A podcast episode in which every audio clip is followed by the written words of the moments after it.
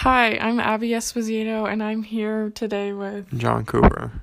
and I'm gonna be talking to him about uh, parenting young children. Uh, how do I know you, John? You know me from my nephew. You're dating him. yeah. So I'm just gonna get right into it. Uh, what is needed to be ready for parenthood? You need to be ready. You need to have, be prepared to always spend time with your kid, and just always look out for them and take care of them before yourself. Have them as your number one priority. What is it like to be a parent? It's like a roller coaster. It's up and down and everywhere. Yeah, so there's good and bad, I'm guessing. Yeah, there is. All right. Uh, what is the best part of the job or experience? Seeing them happy and just being the best that you know they can be.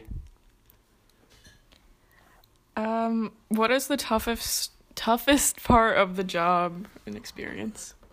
Uh, just taking care of a little kid, kid, and just having them have mental breakdowns every once in a while, Oh, like that- everyone. Does it happen a lot? It does, when they don't get their way.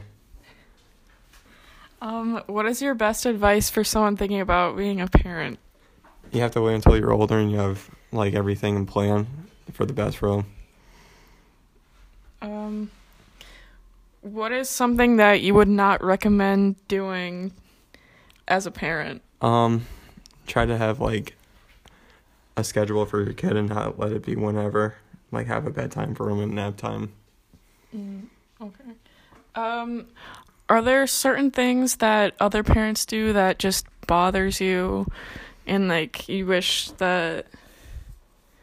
Um, there is some things like you have to show that your kid has to respect you, and so meaning like not letting them get away with everything, and just teaching them right from wrong. Yeah, yeah. Um, and if you were gonna talk to another young person about being a parent, would you have any like suggestions? Um, suggestion is like make sure that you're gonna have a kid with the person that you really want to. It's just that not be planned for. You have to be ready. Yeah. Okay. Uh, well, thank you, John. Oh, you're welcome, Abby. Thank you.